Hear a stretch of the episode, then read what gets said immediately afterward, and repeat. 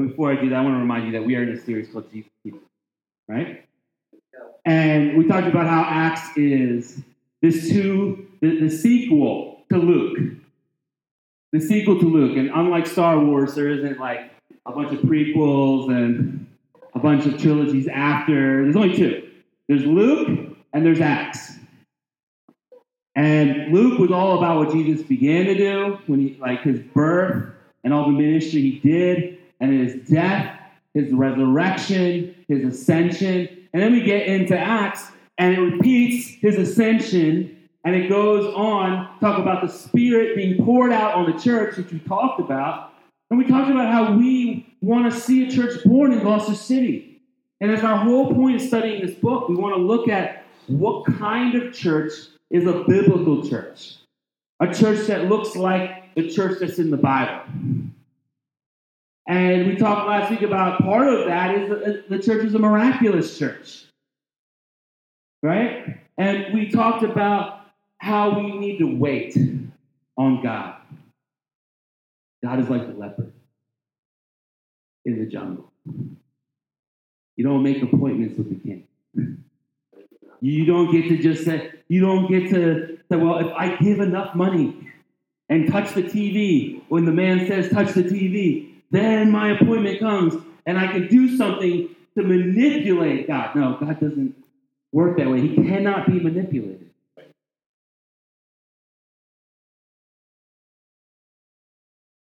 We're at his mercy. But that's a very good thing. Because God is good and he likes to give good things to his children.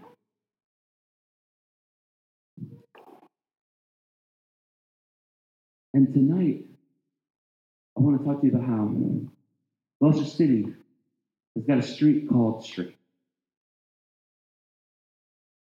You might be thinking, no, it doesn't. I can see it on some of your faces. What are you talking about? Where is Straight Street?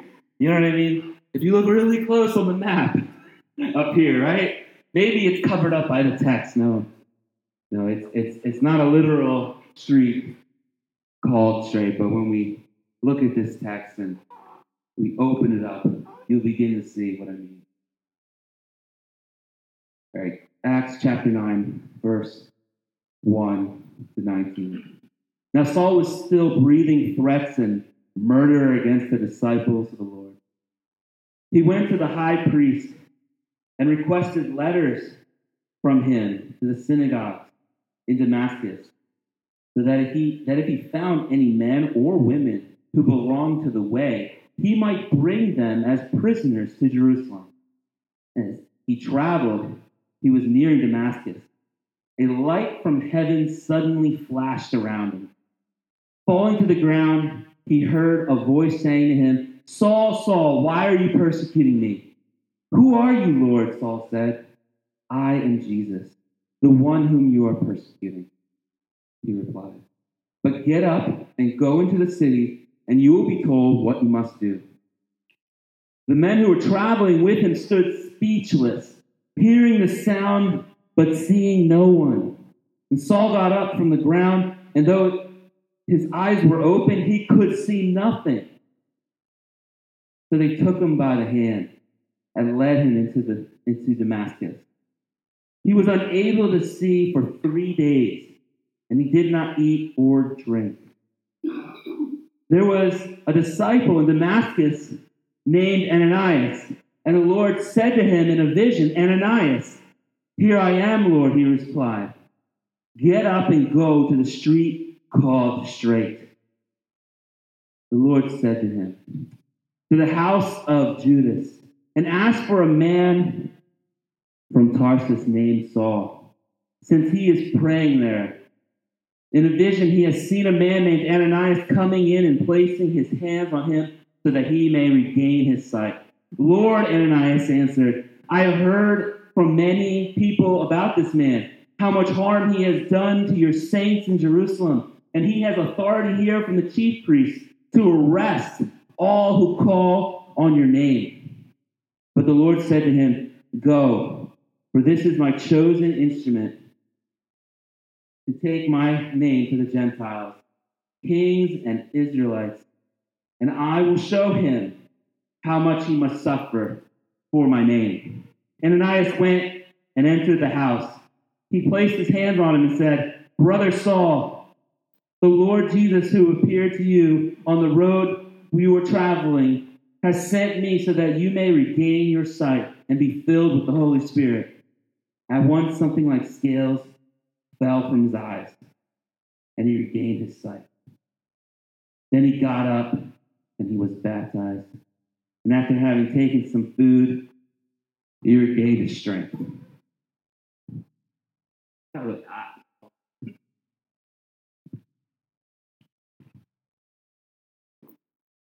What do I mean, Gloucester's that street, Paul straight? Well, one of the persecutors of the faith becomes one of the chief prophets here. Did you see that? Saul was somebody who was authorized to go around and round up Christian men and women, to get papers from the people of authority in Jerusalem. Earlier, just a few chapters earlier, we see that the first martyr, the first one to die for their faith, is stoned to death. And it mentions that Paul, a Pharisee, someone of importance, someone who had authority, was standing there in approval as he was stoned to death. Straight Street is a place that nobody wants to go. Straight Street is a place that nobody wants to go. I, I wanted to show you sort of what the roads look like in Damascus now. Do you see how kind of, certainly not straight, right? it kind of like curves over like this. This is how the streets look like in the old city. With a few, with a few feet between the buildings. And we've kind of envisioned you like these ancient cities still talked about how they were praying in up, upper room and how it would be similar to the row homes we have here in Gloucester, except there wouldn't be roads with two lanes and parking between the houses. It would just be for walking. And actually, in Gloucester, there are some spots like that too. we do have some streets where it's literally like house and then a little alley and another house, right? But uh, Straight Street was a place that Ananias didn't want to go. Why didn't he want to go there? He was scared of Paul. He was scared of Paul. So he had a vision from God. And yet at the same time, he actually has the type of relationship with God where God is speaking to him in a vision and yet he still can ask questions. That's a good relationship with God. That's, a, that's not a bad relationship with God. That's a good relationship where, where he's expressing his fears and his doubts. Not in, a, not in the sense of like, oh, I'm not doing what you told me. But he's trying to work it out. He's trying to work through it with God.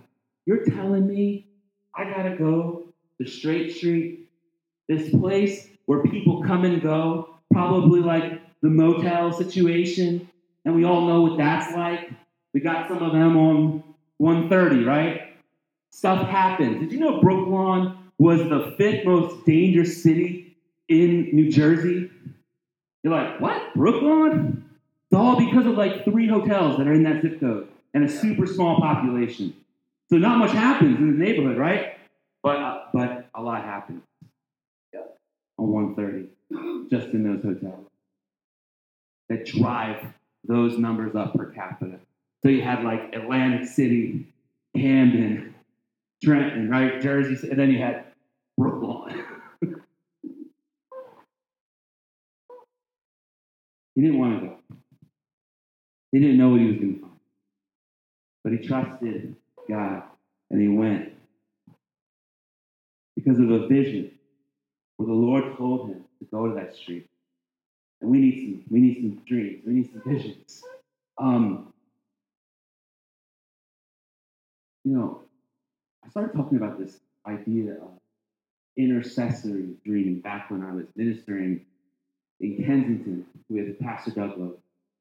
We, we used to look at people in Kensington, we used to see people under the L, right? Under the elevated train, see them getting dope, getting whatever, you know, tricking themselves out, whatever. Like it's not a pretty picture. And say, you know what? There are people who have lost the ability to have dreams for themselves. And what they have now is nightmares. And we talk about intercessory prayer, we also got to talk about intercessory dreaming. So when we see people, we don't see them just in their current situation and what they are, but we see their potential. We see what it would look like if they were restored, if they were renewed. We see what it could look like when somebody comes to know the Lord and it starts to change their life. So we need to dream for people who don't dream anymore. The, the, the straight street here is a call for us to go to the place that maybe we don't want to go. Right? You know, they, they talk about the, the Wild West of Gloucester, right? We live in the Wild West. We live over here. we, we, that's Straight Street. Hate to say it. I know, like most of us live over here. We live on Straight Street. Talk about the, the, the, the trailer park where we've been working and we've got a lot of relationships and a lot of friends and stuff. For a lot of people, that's Straight Street. They're not going. The, the person that you work with, that you just can't stand, that, that just goes against the grain of who you are, they just annoy you beyond belief. Going over and sitting with them in, in, the, in the rest area, the break room, that break room becomes straight street. The people who you think are too good for you, that you think like, well, I'm a little intimidated, like maybe they would, they don't really have nothing to do with me. For you, that could be straight street. Gloucester has a street called Straight. Lots of them. We are all called to be missionaries. And yet at the same time, we're all a mission field. You know, we were missionaries. Like most of you know, we, we lived in Africa. We were missionaries, capital M, I guess, you know? We went out of our culture to another. I learned another language and I taught in it and worked in this other language. But every single one of us is called to mission just means being sent being sent by God. And every single one of us who comes into a relationship with God through Jesus is called to be a missionary. Is called to lowercase m to be on their block. That's why, you know, our tagline is on the block for the community, showing off the love of Jesus. Straight Street might be where you live. Because we're not just missionaries, we're also a mission field. And we have people reaching out to us, loving us, blessing us, and caring for us because God called them to knock on our door. So Gloucester's got saints. Gloucester's got a street called Straight, but also Gloucester's got saints who wait and pray. Let me say that again. Gloucester's got saints who wait and pray. So Ananias is called a disciple here in this text. And a disciple is just somebody who follows Jesus. What's really remarkable is that Ananias is not a pastor. And this Ananias is not mentioned anywhere else in the Bible. He's not mentioned to be a minister or a deacon. The, the word here for disciple means someone who holds on. It's the Greek is doulos. It means to hold on. And I need you to know that for us to go deep and to go wide here in Gloucester City, we need some people who are going to hold on. Who are going to hold on to Jesus when it seems like, oh, it's like a sliding door. Someone told me when you're playing a church, it's sort of like, uh, you know, those big buildings in, in, in Center City. What do they call that? The rotating door? The revolving door, yeah. That's what it is to start a new church. It's like a revolving door. For the first few months and first few years, it's like heavy, heavy people come in and they like look in the lobby and then they go back straight out. But God uses disciples. God uses those people who will hold on, devoted, and not just people who are leaders, who are apostles, who are pastors, who are deacons, but just people willing to pray, people willing to wait. Gloucester needs saints who pray and saints who wait, who don't ignore the vision that God sent. Don't say no when God tells them to go. I mean, do you know how to hear from God? This is the thing. When you spend a lifetime of trying to sort of push that down, and you're in a society that's just full of noise, when you're in a society that's just full of noise, right? Whether it's like from your little screen in your pocket, on the radio in your car, there's constant information hitting you. And from the time you were a little kid, you have been exposed to a certain way of looking at life. And for the most part, God is not really a big part of that. So when you spend your entire life holding the beach ball, I don't know if you've ever you know, been swimming, it's like you hold the ball down underwater. It's hard at first. But you know what? We can get pretty good at it after a long time, after a lifetime of sort of suppressing God's voice. And one of the things is, is that when we are not quick to act on God's voice, that voice gets harder and harder to hear and discern. So when when you know you know you should do X, Y, and Z. You know, hey, I'm in a relationship that's not good. But you're like, but but I get value from this relationship. And I'm scared to do anything else. And you know in your heart, and God is speaking to you, like, get out, it's wrong. Guess what happens? The Bible talks about our conscience gets seared. And over time, when we don't listen, when we don't listen to God, and we don't act on what God is saying, we have a hard time hearing him.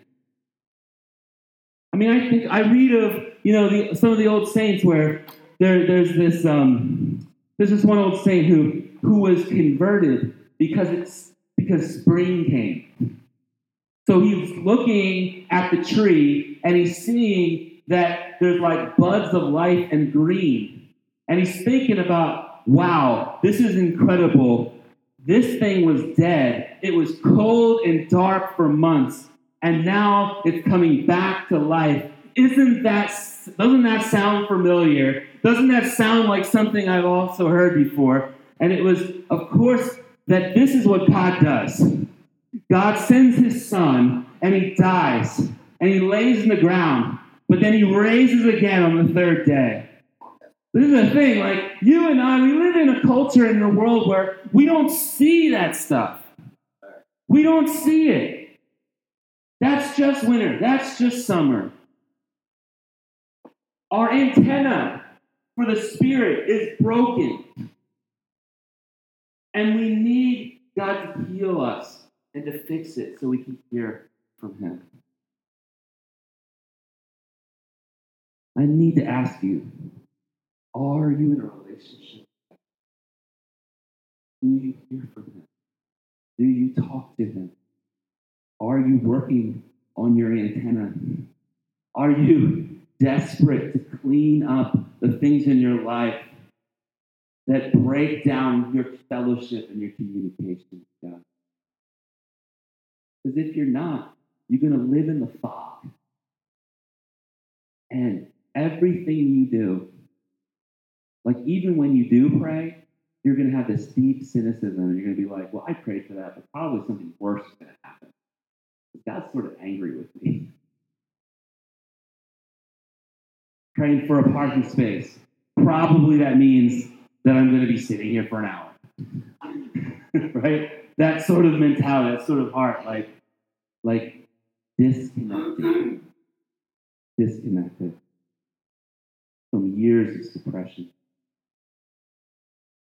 Gloucester has a street called the Street. Gloucester's got saints who wait and pray. And finally, Gloucester's got sinners that change. And boy, doesn't Paul change, right?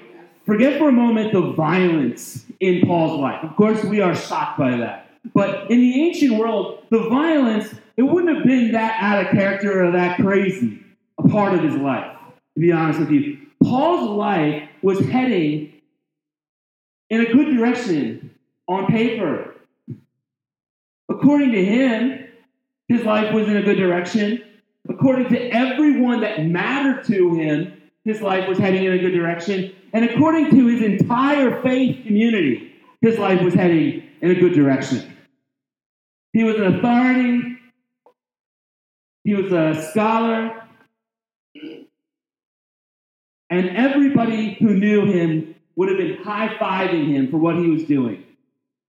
Now, I want to ask you when you think about your life, when you think about your neighbors and your friends, your family's lives, like if everything seems to be going right, that's going to be tough to do the 180, right?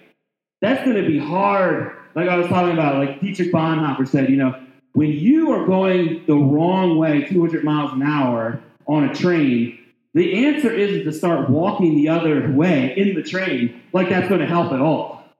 Like you ain't to out jog the train while you're inside of it. You got to get off the train, and then you got to wait for the train to go in the opposite direction. Deep turnaround, deep repentance. Paul experienced deep repentance here.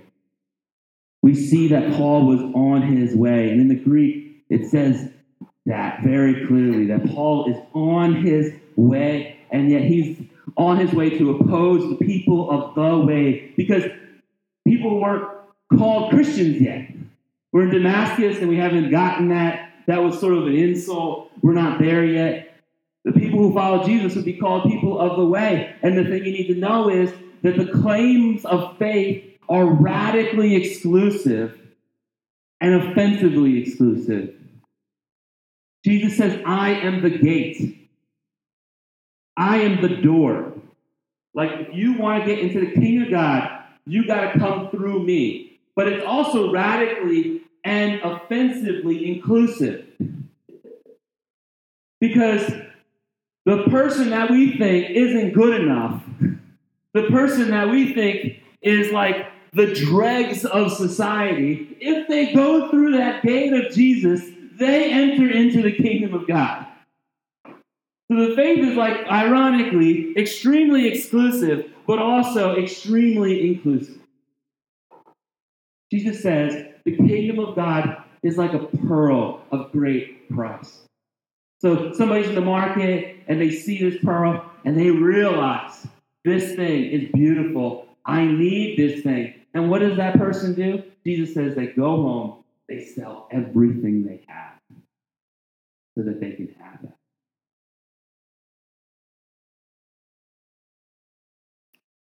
This is what this is what Paul does, right? This is what Paul does.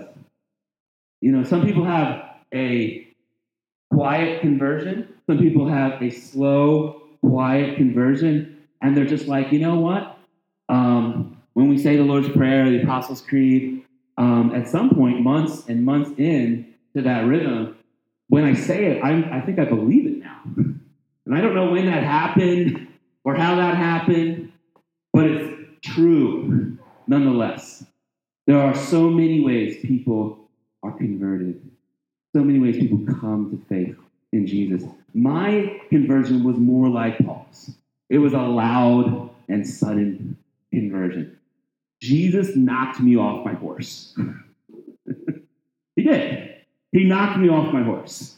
I, I was heading deep in the wrong way, and I was on like all type of medication. I couldn't focus. I couldn't sit in classroom. So I wasn't even allowed to be in the special education class. They put me in the copy machine room with a teacher's aide who was like really burnt out because she had to be with me all day.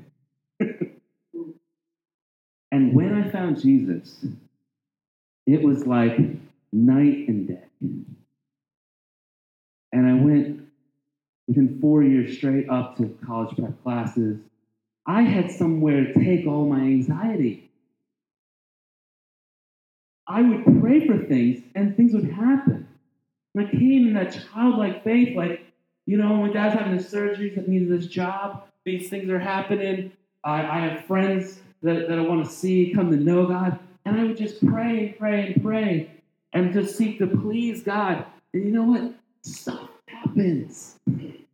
Stuff happens. I cannot promise that your encounter with the light will not hurt. I don't know if you guys have seen Stranger Things. This, this, this year two, great show. You should see it. Anyway, there's this kid who like has these visions they call now memories. And he's like sitting in the arcade and he comes out, he steps outside the arcade, and all of a sudden he sees like the world flip upside down and he sees that there's like this huge monster over the arcade. Beginning to see spiritual reality is really uncomfortable and hurts, especially in the beginning. Like, look at the back of the, the bulletin. Get this quote by John Bunyan. It's an old quote. That's why it sounds old.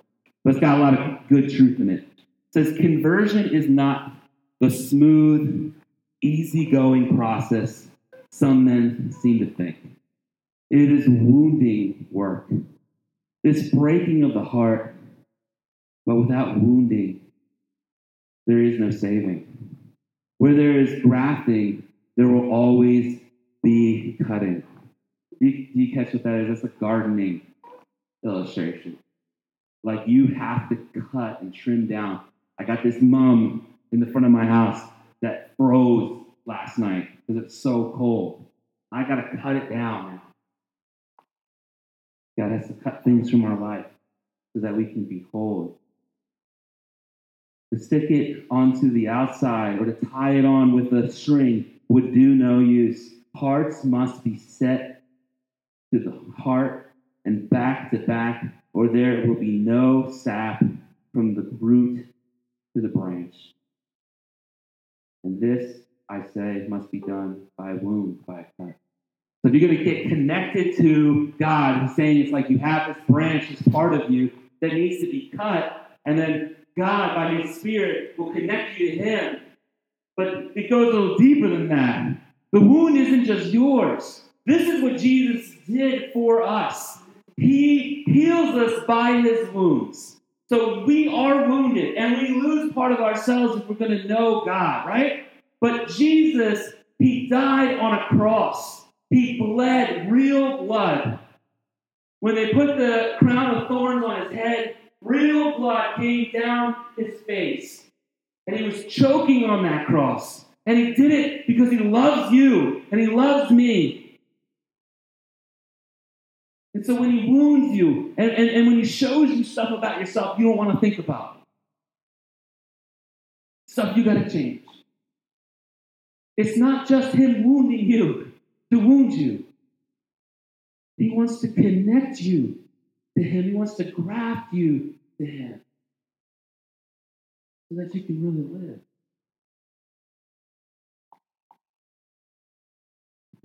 Paul talks, I mean, the, the, this passage talks about how Jesus says Paul is going to find out what it means to suffer for me. It says right there. And Paul suffers like crazy for Jesus, but he also gets to taste like crazy the glory of following Jesus and seeing his. And we need to be willing to suffer and both see the fruit. And in the end, it says that the scales fell off Paul's eyes. Something like scales fell off. And after three days of being blind, when the man that God said was sent to him and he prayed for him, he was healed and he could see again. Sometimes God needs to blind you before he can let you see. The light of Jesus was so bright it blinded Paul. God, we pray that we would be hungry to get a little glimpse of you. Even if it hurts us, even if it hurts our eyes, even if it exposes things in our lives that are messed up. Paul thought he was on the right way. Paul had confirmation from his entire faith community, from his entire nation, from every friend and family that mattered to him. They would have high five everything he was doing, and he felt settled in his own conscience that he was right. And yet he was dead wrong. Lord, we pray for your spirit to side tackle us,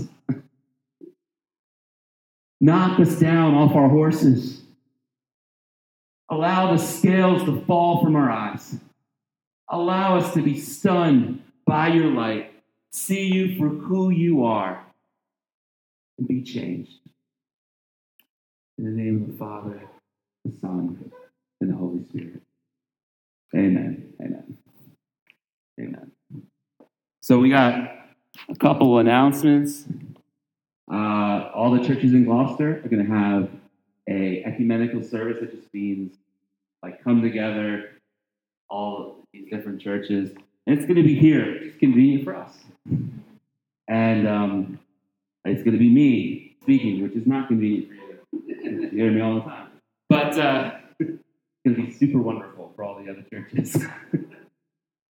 and like I said last week, I know how to color the lines. They probably, I, I know how to, I know how the uh, some of the other churches do. They like a ten minute sermon. I was good. I was good for that. it wasn't long, but but uh, but even that would be long. So it'll be it'll be a quick service, a quick shot in the arm, and it'll be great. It'll be great just to see and connect and meet other people in town, and maybe reconnect for a lot of us people we know in town. Another thing is giving. Just to remind you, that green box in the back, that is an offering box. We're not super high profile about giving, but as you're led, as you're convicted, whatever you give, one, we're legit. We'll give you a receipt. You can take it off your taxes. number two, number two, it, it will it will be used like immediately for stuff we need um, as we get ready to launch and as we you know work towards growing this church. And also, you can give online, and the link is right there. If you know anybody that needs a meal for Thanksgiving, please let me know. And uh, I think that's it. Let me let me pray for us for our meal, and let's enjoy our meal together. God, thank you, God, for our family meals every week. God, I pray, Lord, that you would bless us and bless our kids. And I pray that their lesson would have been good, encouraging, stretch them. Lord, we, we pray, God, for those who are helping us.